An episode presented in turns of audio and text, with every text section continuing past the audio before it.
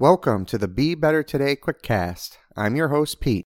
Today's quote comes from trauma survivor and PTSD author and coach Michelle Rosenthal, who said, "The power we discover inside ourselves as we survive a life-threatening experience can be utilized equally well outside of crisis, too.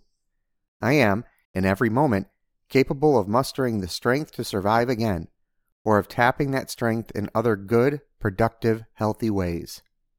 This is a deeply personal perspective for Michelle Rosenthal that directly applies to today's world.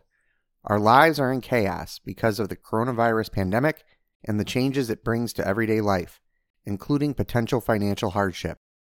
These are life-threatening experiences that can cause trauma. As Michelle says, the amazing part of this is that we can find ways to cope and come out on the other side even stronger.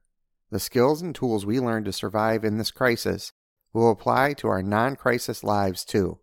Internalize these lessons as you go, embrace the changes, and get ready to live an even better life when normal returns. Now, let's get out there and be better today.